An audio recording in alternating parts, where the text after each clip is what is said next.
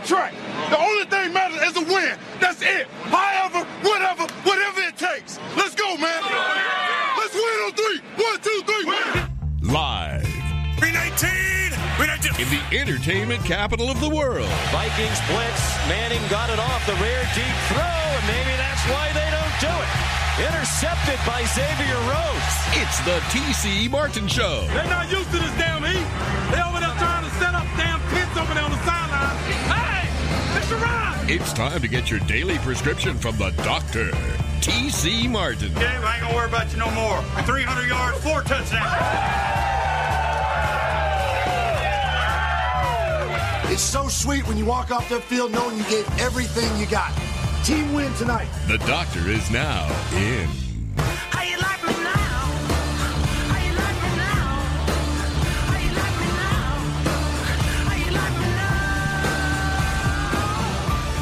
And a very good Friday to you. We are back at our Friday home for the football season, the Cosmopolitan of Las Vegas. No better place to be on the Las Vegas Strip. And we are here. That's right. Football season is upon us. College football kicking off big time this weekend. We've already had games a little bit on Wednesday, last night, quite a few games, and today, a plethora of games. And then Saturday, Sunday, Monday, and then the NFL kicks it off next week. TC Martin broadcasting live from the William Hill Sportsbook inside the Cosmopolitan Las Vegas ballpark. Frank by my side, Numchuck back in the studio. Gilby making it happen here. The G-Man on location, breaking his uh, maiden, taking a, a horse racing term there today. So uh, the team is in place. We're ready to roll here Friday home at the Cosmopolitan Las Vegas, and we'll be breaking it down for you, college football style. The Guru. Trevor Matich, the 15 time Emmy Award winner from ESPN, he will be joining us today as we'll be breaking down all of the college football games for you for the next two hours. And also, we'll be uh, joined by the lovely Dr. Christina Madison. We have more COVID protocols to discuss here with sports in Las Vegas. And then also uh, our good friends at Opportunity Village, a fantastic charity.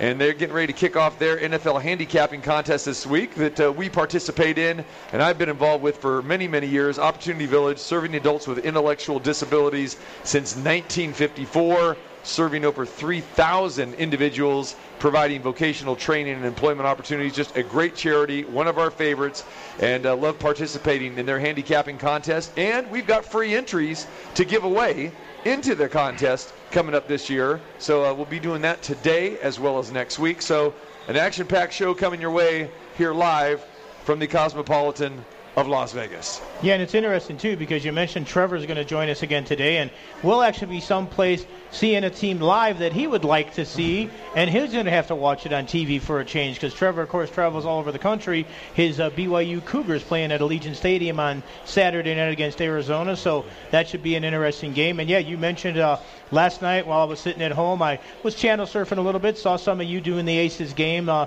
there over at the Michelob Ultralight Arena.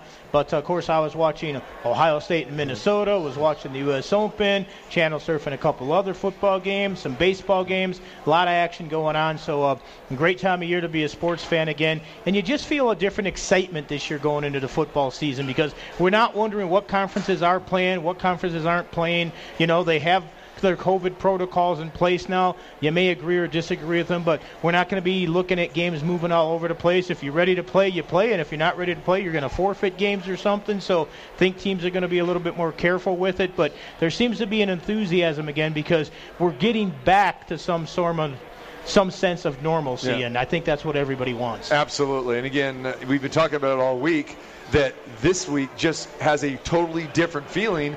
And we go back to 2019 because that's when we compare it to when you had, you know, uh, you know, fans in the stands and we had, you know, packed stadiums.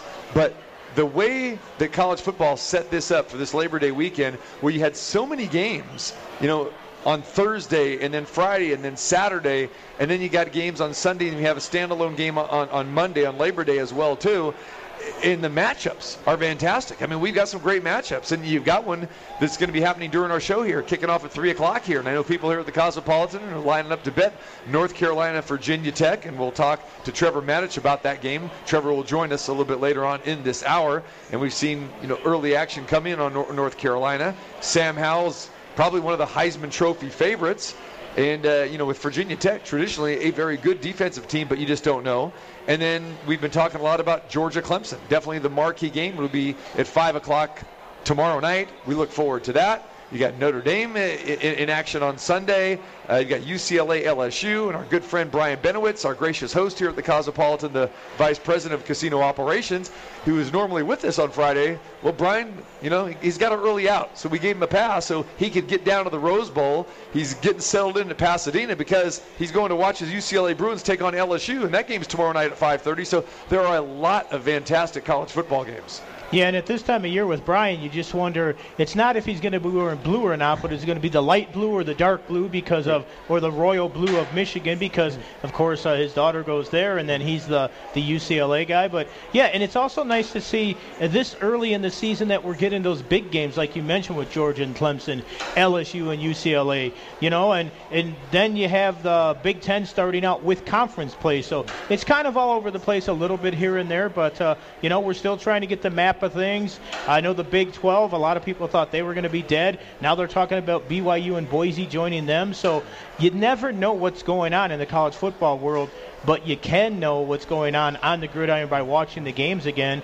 And uh, unfortunately, here locally, last night UNLV got off to another start, which, uh, you know, they showed a lot of fight, but didn't get it done it was all said and done. But, you know, it was still nice to see 21,000 people there at Allegiant for the uh, Rebel football team uh, last night as well. And uh, uh, a, a tough loss for them, but an interesting, fun game. And we'll see if they can get a victory at some point this season because it has been a while.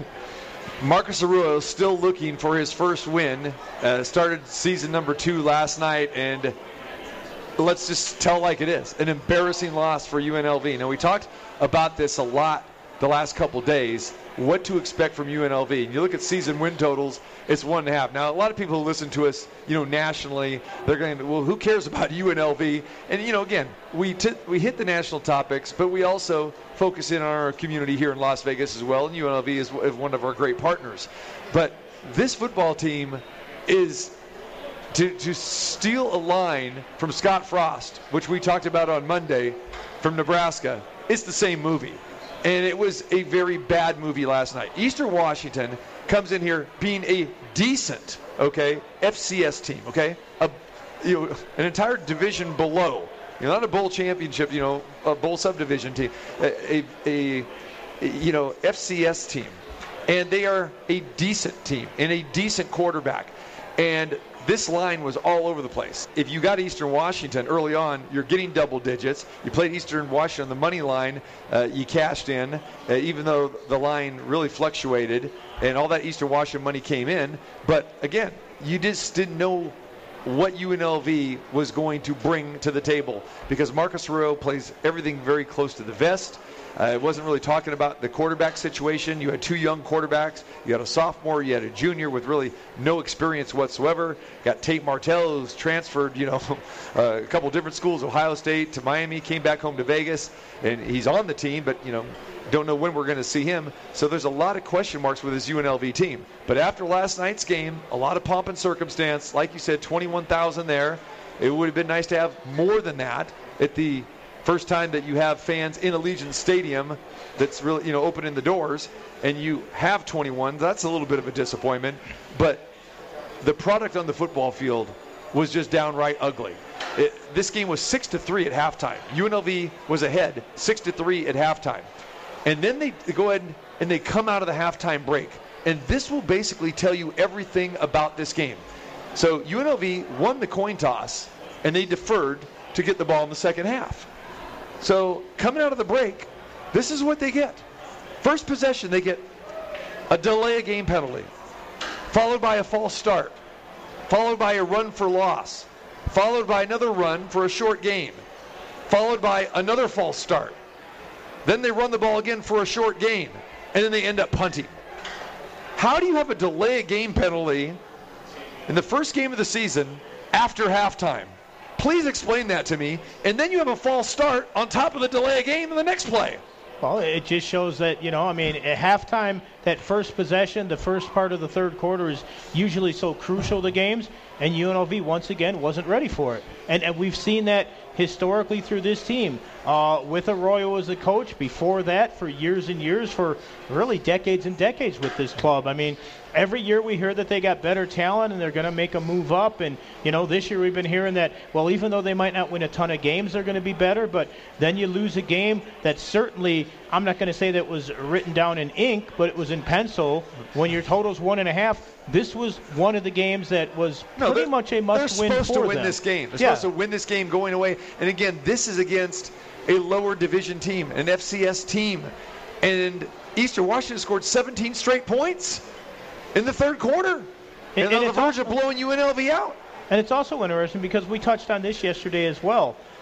I would venture to say that the majority of the people that bet on Eastern Washington hadn't even probably seen them play or didn't know hardly anything about them. It was strictly a bet against UNLV. Yes. And because they've seen it year after year. You said it's the same old movie. It is the same old movie. Could you imagine if you bet Eastern Washington when that line first came out at 10 and bet them on the money line? Yes. You know, and then they go off a favorite. And and our, our good friend Chris Wynn just chimed in and said that they actually did go off a two-point favorite here at William Hill right before the kickoff. So, but yeah, I mean that's just crazy. I mean, in game one of the football season, in week one, because week zero's over, which is still one of the dumbest things I've ever heard of, but in, in game one.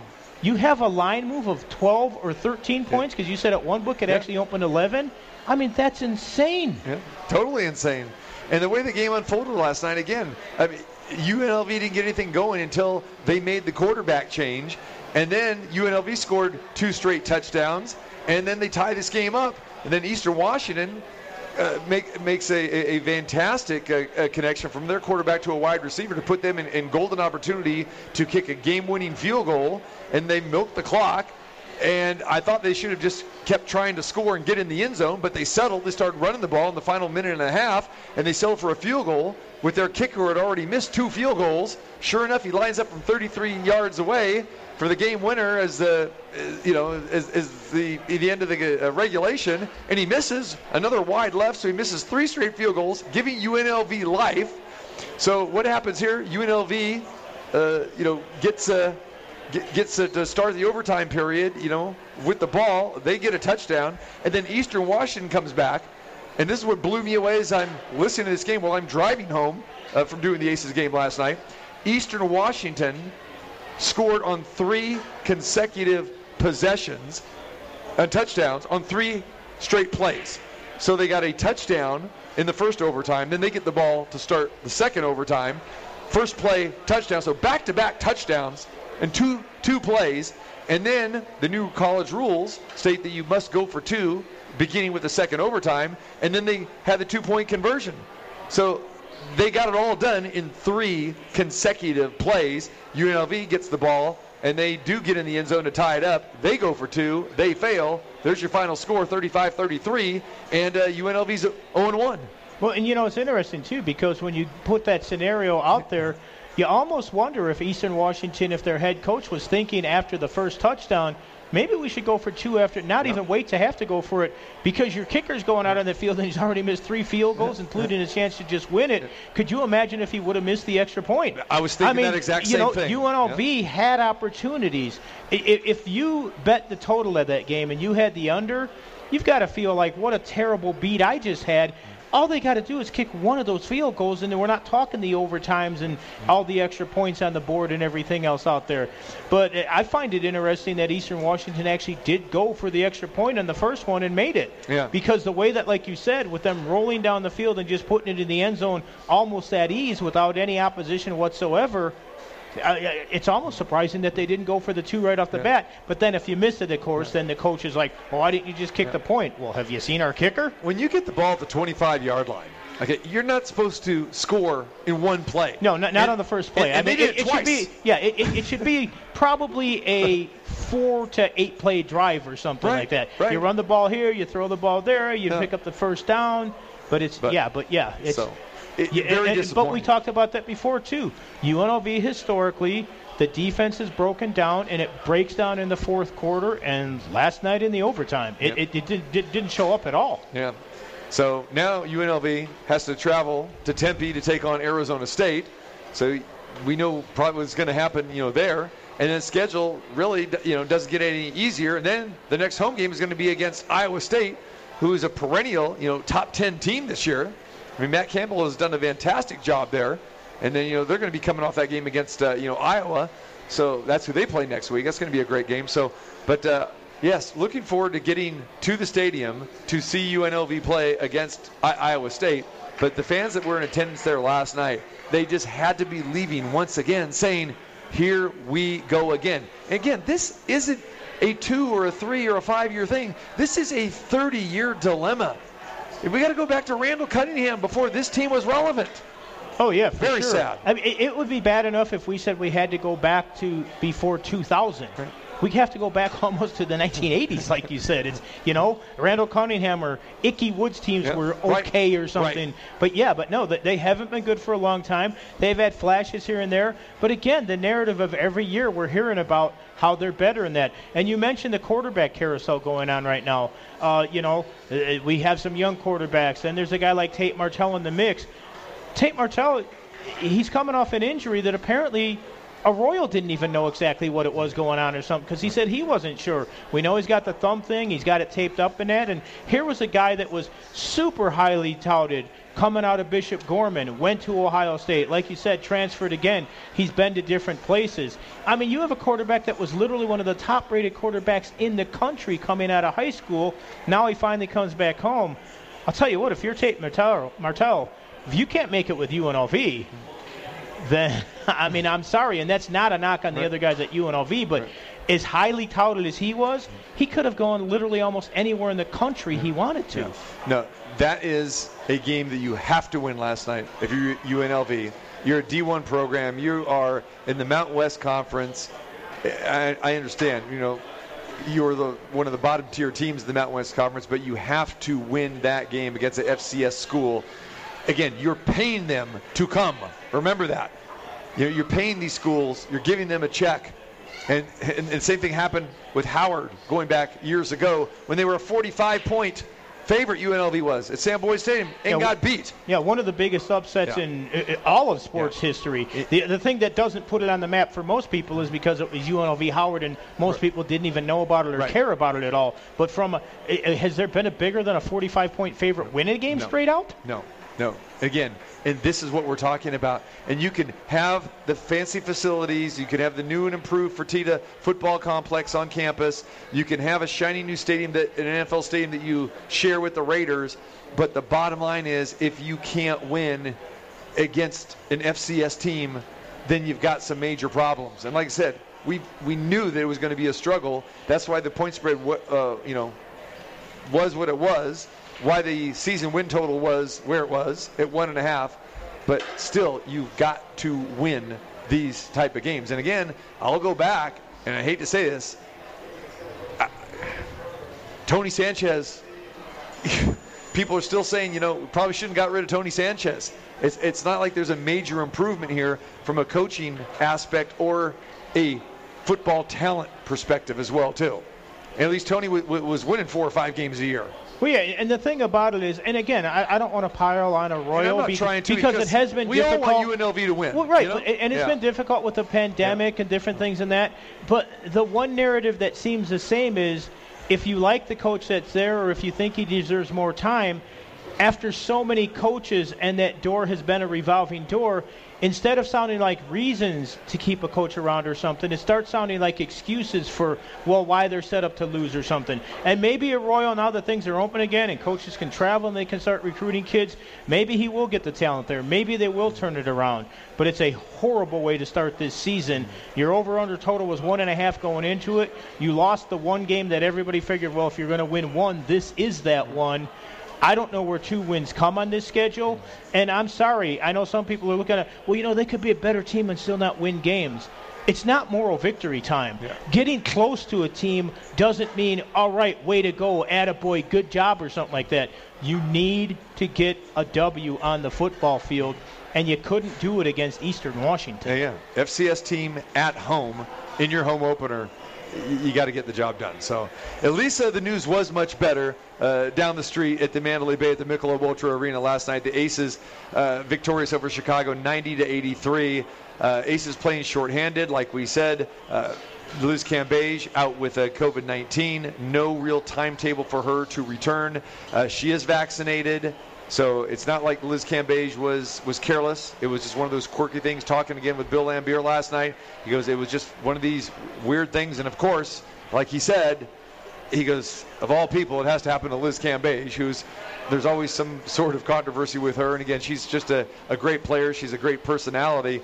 But uh, you know, feel bad for her. But she is feeling well. She's okay. Uh, but with WNBA protocol, she's going to be out for a minimum of 10 days. Dearica Hamby was also injured, so the Aces only shooted, uh, suited up eight players last night, and uh, they came out like gangbusters, built a 17-point uh, lead there at the end of the first quarter, led by 16 at halftime. And we talked about the Chicago Sky yesterday. This team's battling for a playoff spot. They've got Candace Park, who's fantastic. Candace Parker was fantastic last night. She led all scores with 30 points, and the Chicago Sky came rolling back and outscored the Aces 29 to 17 in the third, and then they took the lead in the fourth quarter. So it came crunch time with three minutes to go, and we're wondering, wow, are the Aces going to lose this game? They're going to choke it away. But luckily, they went on a 13-4 run in, in, the last two minutes, and they ended up winning the game by seven. But uh, a, a, very good and entertaining game last night, and uh, they've uh, kind of held Chicago out of the playoff situation for now. But a big win for the Aces. They still have the second best record in the WNBA. And if you're not watching the Aces, you're not watching the WNBA, you got to start watching because this team is good, and this could be the first, you know, championship team, uh, that uh, professional sports team that has a parade here in Las Vegas, right by the Cosmopolitan on Las Vegas Boulevard. Yeah, and, and I know you do the games and that, so maybe you see things a little bit differently sometimes because you're focusing on all the action going on. As I was watching the end of that game at home, the Aces did make a nice run. They got that run at the end, like you mentioned, but I also thought thought Chicago choked away that game. They got the technical foul called against them. Their coach was going crazy. They hit those free throws. The Aces come back. They score another bucket. Chicago's trying to make things happen down there. They get a wide open three with like uh, you know 47 seconds left towards the end of the game. They pass up the three, drive the lane, but then don't take the bucket to the hole, bring it all the way back out, look like they're going to go for another three, throw it down low with like three Aces players there. They steal the ball. Chicago choked at crucial times. Their guards didn't get off, like you said, that they had good guards, and the Aces mentioned before the game that they were going to try to shut them down a little bit. So, all the credit in the world to the Aces getting the job done, but Chicago in crunch time did not perform very well. They had some costly turnovers. Their coach was going crazy, and I know you want to support your team, but sometimes you've also got to be that calming influence there that the team can look over to. They see him exploding and everything, complaining, and they kind of start doing the same. So, I thought the execution at the end of the game by Vegas was what won them that game. They stayed calm, composed, and got the job done, and Chicago basically freaked out to me. Yeah, and there was a big difference. You know, you mentioned uh, James Wade, the coach there, and he's relatively uh, a newer coach, only been coaching the last couple seasons there. And and again, yeah, that was coaching. And then you had Bill Laimbeer, uh, obviously designed some great stuff there in the final minute and a half. And when you have players like A'ja Wilson and Chelsea Gray, uh, Riquna Williams, all of those uh, players were fantastic. In each one of them scored 21 points, but they're all veterans. And, and going back to what you're talking about with the Chicago guard play, uh, Courtney Vandersloot had probably one of her worst games. Diamond DeShields had definitely the worst game that I've seen her have in her young career. And then Allie Quigley, who is one of the best uh, three-point shooters, and you know hits 44% from beyond the arc. Uh, she was basically silent, but Courtney Vandersloot, this happens sometimes when you have a point guard that is just so assist specific and she wants to make other players, you know, better, and she wants to get the ball to those scores. And you notice when they made that comeback, it was Candace Parker and Courtney Vandersloot. Vandersloot made three straight buckets, but then, like you mentioned, she went back, she got caught up in the air and left her feet like she does a lot, trying to pass the ball, and ended up turning it over there. Uh, she came back down uh, before she could get the pass off or get the shot off. So yeah, sometimes these point guards that, that, that lead the league as an assist, which he does at nine assists per game, sometimes they, they're not thinking about scoring in perfect example last night. Yeah, and, and I will say this too. Um, it could have been a better performance by Chicago at the end. I still think the Aces might have found a way to get it done. But again, shorthanded against a Chicago team that had been playing pretty well, but we also mentioned it. They're a Jekyll Hyde team in games, the way that they just beat Seattle recently, then got blown out by the Mercury, like we said yesterday. Last night, I thought they were a Jekyll Hyde team during the game. Right. They had uh, a bad start at the start to let the Aces get that big uh, lead, come back in the game, and then in crunch time didn't get it done. So it, it's a dangerous team to play against. But if you get them in one of those downward trends, you can take advantage, and Vegas did that. And by the way, uh, your girl Kelsey Plum, and I know we talked about this before the game. She's a good player. She hits a lot of shots. She's a she's a real energizer in that but she still needs some acting lessons because the time that she was trying to buy a call at the end of that game, whew. Now, I will say, with the referees, how they huddle around and don't know what they're looking at, maybe it was worth a shot. But uh, when she took the dive trying to get a claw on the one play, and I don't blame her for, for taking it, take a shot, but it was a worse dive than I've seen in the NHL in a lot of cases. A'ja Wilson, Kelsey Plum, Raquan Williams, all each of them had 21 points last night, and the Aces get the victory. 20 and 7 now, second best record, one game behind Connecticut. Uh, they improved to 12 and 3 at home.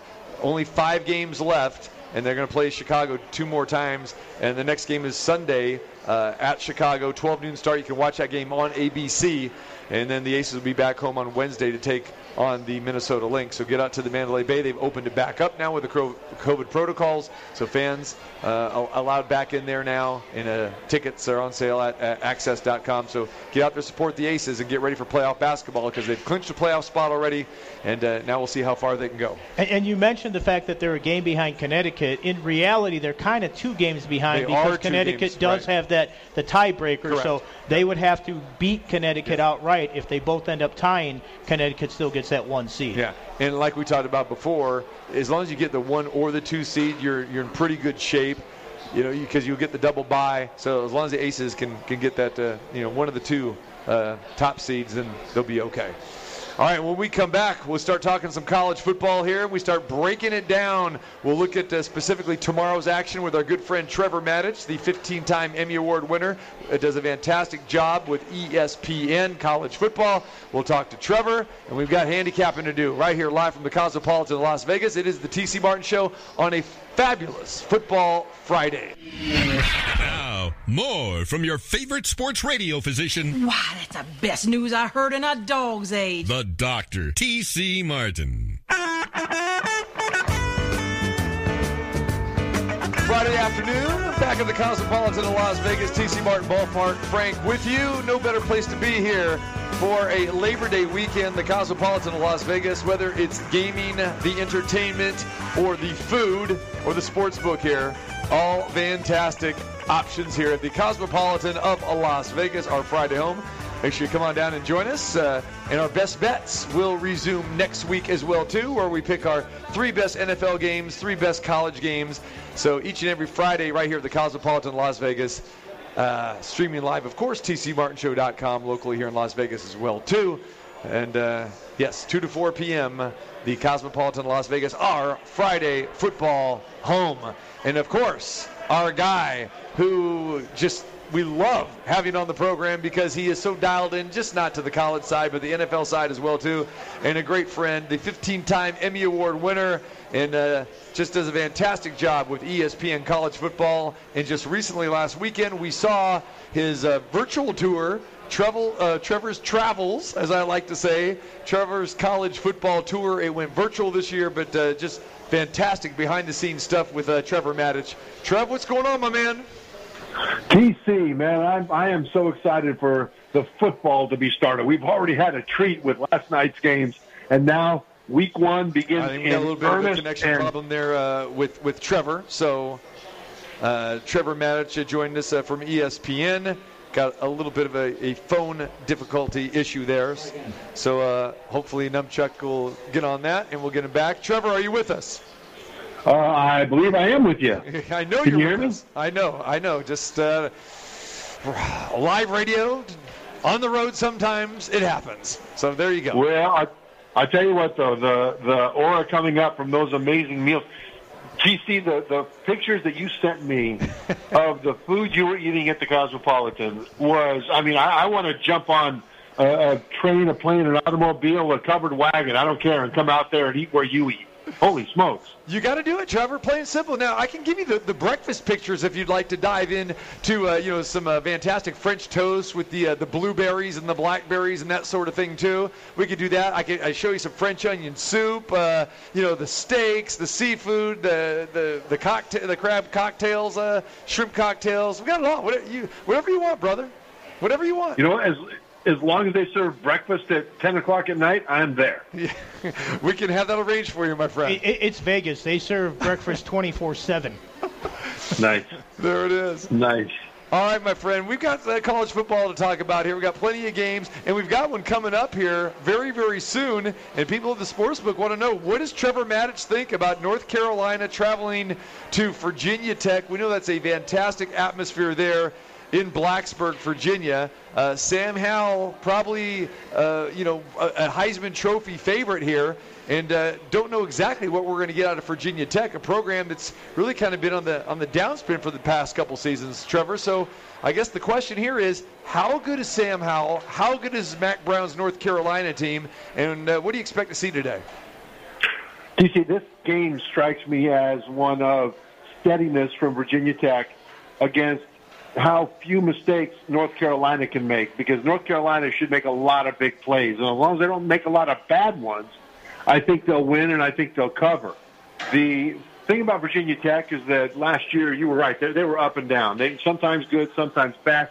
This year, I think the defense will be better, the running game will be better, uh, and they'll be steady. And of course, they'll come out on fire. I mean, they've got the college football world almost to themselves, uh, and you've got Enter Sandman, which is the, the run out music for the Virginia Tech Hokies at Lane Stadium in Blacksburg, where they play that and the crowd goes nuts. And when they come bursting out of the tunnel, it's one of the most electric scenes in all of college football. And North Carolina is going to have to withstand the initial fury of the Hokies. But you're right about Sam Howell. Sam Howell is a Heisman candidate because he combines two great styles at a high level. First, there is no better deep passer in college football than Howell. He throws deep on everybody, including Clemson. And the second is that when things break down, he's also one of the best improvisers in college football. So the defense wins the first half of the play, and he gets out and scrambles around and has the vision and the patience to make something happen anyway. Now, he did lose a lot of his top playmakers to the NFL, but he's got a bunch back. For example, Dyami Brown for the last several years has been a, a deep threat wide receiver that, again, gets behind everybody. He's now with the Washington football team, but his younger brother, Khafre Brown, is even faster than Dyami. So I think after a slow start, I expect to see fireworks from this North Carolina offense. And North Carolina opened a four-point favorite. The line now up to a five and a half. But again, like you said, you know, playing in Blacksburg is a is a tough chore. So we'll see what happens with uh, North Carolina tonight. We look at ahead to tomorrow, Trevor. Several games uh, of interest here, and I want to just kind of go down the board and, and hit some games with you. And uh, let's talk a little bit about Stanford and Kansas State. I mean, this uh, this thing is uh, you know two teams that you know, are probably, I guess, under the radar a, a little bit. But uh, we know the Kansas State probably has the edge at quarterback there. And, uh, you know, David Shaw's team at Stanford, again, they took a step back last year. And I think we're going to be saying this a lot. With a lot of these teams that were, you know, traditional, you know, powers that took a step back. I don't know if it was because of COVID, because lack of fans, just because of the quirky scheduling and everything that happened here. But uh, how good can Stanford be this year? Stanford, I think, has a chance to be pretty good. Last year was kind of sneaky under the radar. 2019 was where they really kind of fell off the map. But they've lost their quarterback, Davis Mills, to the NFL. And so they've got a whole bunch of guys that are, you know, 6'4", 220, NFL-style pocket passers. I think they'll be okay there. And their running game, I think the offensive line will have the edge over the offensive line of Kansas State. But you're right, the edge that Kansas State has is experience at quarterback. I mean, last year Skylar Thompson uh, was hurt uh, a lot of the year. Will Howard had to go in and sort of be thrown to the wolves, and he did okay. But Skylar Thompson seems to be back and healthy. And if that's the case, then that is a huge advantage for the Wildcats.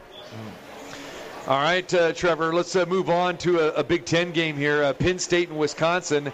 We've got a couple quarterbacks here that uh, was Sean Clifford, a guy pretty uneven season uh, last year, and then we got Graham Mertz uh, for Wisconsin. Not a lot of people know about him, but when Mertz came in uh, in relief duty last year or fill-in duty, he looked pretty good.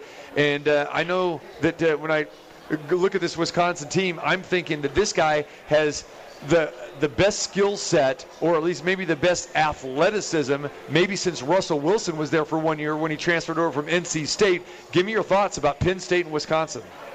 This is such a great matchup in the opening season because this game may determine for each team whether or not they can make it into the Big Ten championship game. More for Wisconsin than for Penn State because no matter what, Penn State still has to beat Ohio State in order to get there. But I love the matchup. And you're right about the quarterbacks, TC. Last year, Penn State was completely up and down. They lost their first five games in a row, 0 and 5. Then they won their last four. And Sean Clifford at quarterback for the Nittany Lions kind of mirrored that whole up and down season. But what they did have, and they kind of carried it through, was just too darn many turnovers. And that's a problem when you're playing at Wisconsin because Wisconsin will have one of the best groups of linebackers in the country and they create a lot of turnovers. One of the best defenses overall in college football. Now, Graham Mertz at quarterback last year came out with his hair on fire, was fantastic. Then he lost a bunch of his receivers to injury. Then COVID hit the team and hit Mertz. And a bunch of guys missed time. So I think Wisconsin is actually ahead of where Penn State's roster is right now. And I like Wisconsin to, to win this game. I like them to cover because I think they're just better in places where Penn State is actually pretty good. Wisconsin, a five and a half point uh, favorite in this game.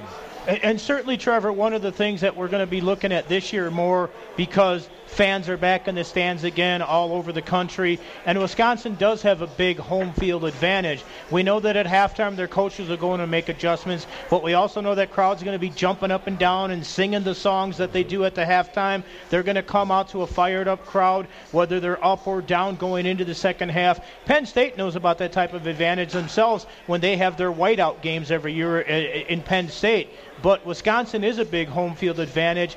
Are you going to be watching that a little bit even more this year for because obviously some teams the home field means more than others, but with fans back in the stands, that's going to be something that people are, I think are going to pay a little bit more attention to this season.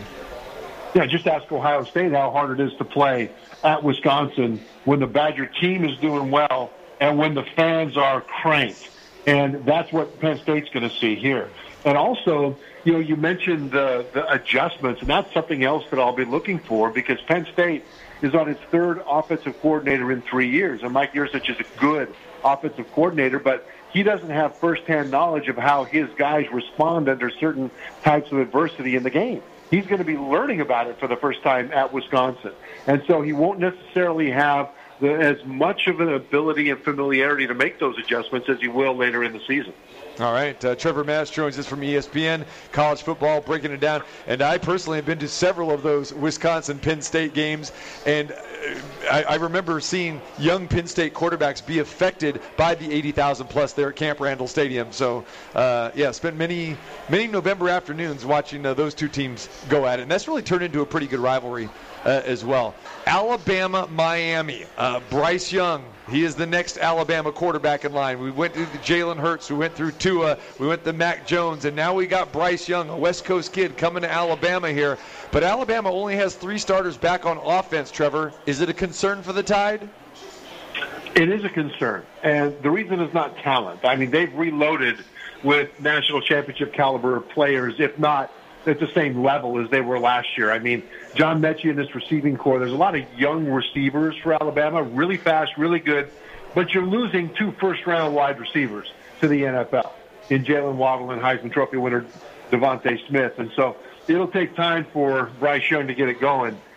And the other problem is that Manny Diaz, the head coach of Miami, is defensive minded, and he's taking over the defensive play calling this year. And there is no defensive play caller in college football better than Manny Diaz at getting inside the head of a young quarterback. So the question will be, how will Bryce Young handle that kind of pressure? We saw Ohio State play last night, and in the first half, the Buckeyes scored one touchdown, and that's it. And that was on a long run on a busted assignment from the defense of Minnesota. The passing game went nowhere in the first, but in the second half, they came out and lit it up in the passing game. So, the, and they had a new starting quarterback as well with C.J. Stroud. So the question is, what will be the path for Bryce Young? If he struggles early, how long will it be before he snaps into gear and gets his chemistry going with his receivers? That will be a big storyline in this game because the quarterback on the other side, D'Eriq King for Miami, is a super senior. This is his sixth year, and he is a phenomenal talent. He'll be in the NFL next year. He doesn't have as good a team around him in terms of overall talent, but he's less likely to make the big mistake. So that's kind of where we're looking at the at the chance for Miami to be. Al, are you willing to lay 19 with the Tide tonight, uh, or rather tomorrow on the road? Yes, I am. I think I think they will go uh, Alabama more old school here. They'll just start pounding the ball, but their offensive line, even though they lost several guys, including a first round draft choice left tackle, still one of the best in the country. And their running backs, their stable is as deep as any running back stable in college football in recent memory. So they lose a first round draft choice running back to this last draft, but they've got another five or six guys that could start almost anywhere in the country. And so I, I think that they'll pound and pound and pound away and do what they normally do in the second half, pull away. And I think 19 and a half, that's what it is now. Was it about 19, 20? Yep. Yeah, yeah, that's. I, I would lay that if I were putting my money on it. I look at this game, that, that the one thing that I'm looking at is if Ella, if Miami wants any shot in this contest, they have to keep it close. They have to keep that crowd engaged because we know that Alabama, if they get on a roll, they can literally just run you over. Roll Tide is clearly an appropriate uh, phrase for this club. Well, yeah, and the thing is, if Miami's offense can't string together long drives, Miami's defense will wear down. They they are very talented and very fast up front. They can rush the passer. They're explosive in the in the D line and the linebackers, but they don't have the depth that Alabama typically does. And if they are on the field too long early in the game, even though the score might be close, it's setting up for Bama to just take over in the fourth quarter. The big marquee game coming up uh, tomorrow is Georgia and Clemson. They'll play in Charlotte. Uh, JT Daniels, pretty impressive since he transferred over to, to Georgia from USC last year. And then I'll let you say DJ Ukulele's name or whatever. I don't know if I got it right or even close, but I always I like to put those names on you, Trevor Matich, because you are the expert at that, and you are the linguistic too. no, I don't know about that. Uh, it's DJ Uiagalelei, and where most people get tripped up is the last way. Yeah. And the way I learned to say it is Uiagalelei. So say Uiagalelei. Uiagalelei. How, how can, can I just say Now ukulele? add a lay at the If end I- of that, how about good. I just say ukulele? Wouldn't that be better? No, no, That's- no. We want to do that. Uiagalelei is a, is a mm. proud name, so we're, we're not going to go that way. You're Just right. say DJU if you get stuck. DJU. Yeah, I like game- that. Okay. Yeah, I, I can't. I can't wait for this game. I mean, this is the clash of titans. I mean, this is two planets running into each other, and it, I go back and forth on what I think is going to happen here. But if you just break down kind of the scenarios, Georgia's front seven is as good as any in college football right now. I don't think Clemson will be able to run at all against Georgia, but Georgia lost like seven defensive backs over this offseason. I mean, they had a couple transfer in, and they got a lot of talent back there, but they aren't used to playing together.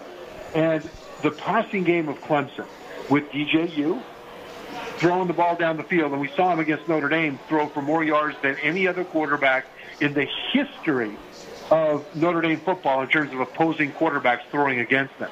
DJ Uiagalelei has the most opposing quarterback passing yards in the history of Notre Dame football. So we know he can he can sling the ball. This year, though, he- he's got Justyn Ross back at receiver. And so even if those Georgia defensive backs can stay close, Ross, along with Tee Higgins a couple of years ago, were two of those guys that you didn't need to throw uh, a good deep ball. You just had to get it near them. And they would go up and win the ball because they're jump ball specialists. And they've got a lot of speed and depth at wide receiver. So I think this will be a, this will be a, a very interesting game that, that Clemson, if they win, will have to win with the passing game.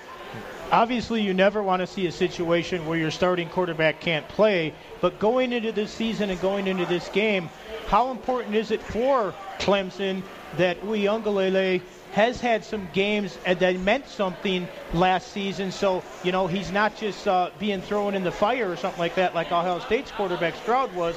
He's got big game experience already with this club.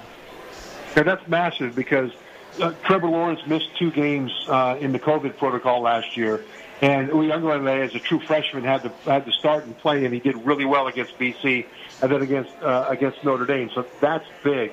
On the other side, though, you've got JT Daniels, and for Georgia fans, Georgia's felt like they have had a national championship caliber roster for the last several years, except for they haven't felt like they've had national championship deep passing games.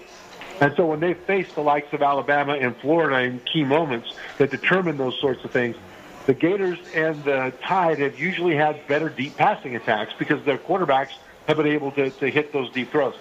With JT Daniels, USC transfer, Georgia believes they now have that missing piece of the puzzle. So I'm really looking forward to seeing how JT Daniels uh, connects deep. Now, having said all that, if I had to pick this game, if I had to pick this game, I would take Clemson. I think this will be possibly the best defense that Dabo Swinney has ever had. Last we saw them, they were they were allowing 49 points to Ohio State in the playoffs. I think they're going to come out on fire, and I think this will be a low-scoring game. And the difference will be DJU getting one more big pass than JT Daniels, and DJU is a 6'4", 250-pound tank breaking off a couple of scrambles off of broken plays. That'll be the difference. Looking forward to this uh, tomorrow, five o'clock. Is uh, Clemson is a three-point favorite? Trevor, two quick games I, want, I still want to hit you with: LSU, UCLA. Uh, why should we believe LSU is going to be better than what we saw last year? Because they were definitely a disappointment. Yeah, they were awful, but I think on both lines of scrimmage they'll be better, especially on defense. Last year they were one of the worst pass defenses in college football, even though they had one of the best pairs of cover corners in college football, and they were one of the best intercepting groups in the land. So how does that happen? That happens when you've got a defensive coordinator that's too complicated and guys are out of position too much. They switch coordinators, they're going to be more simple, and those athletes will be able to run. All right, there's a game here at Allegiant Stadium tomorrow night that we're going to be at, my friend. BYU, Arizona. BYU, should, should we we should have no problem laying two touchdowns with the Cougars, right? Nah, I'd be careful about that. Ooh. I think BYU wins this game. The BYU alumnus saying warn. Okay, go ahead. Yeah, be careful about that. BYU wins this game, but Arizona is not as unfortunate as people think. Their skill positions at running back and wide receiver are Pac-12 caliber. I mean, they're really good. Their offensive line has a chance to be pretty good, and they brought in some transfers to help them out on defense. Their secondary is pretty good. They can run. I mean, Arizona is not nearly as horrible as people think they are.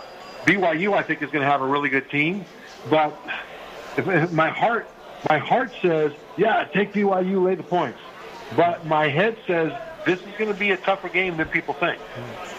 All right, Trevor. I want to leave you with this uh, real quick as we get ready to look at the NFL next week, and we'll talk to you next week about this. But just real quick, three of these quarterbacks, who's going to have the better year? Trevor Lawrence, Zach Wilson, Mac Jones. You saw all of these guys in detail. You've broken a uh, game film down. You've seen all these guys play live. Who's going to have the better year? The one that will look the best is Zach Wilson because he'll make the most big plays. The one that will have the best year is Mac Jones of the Patriots.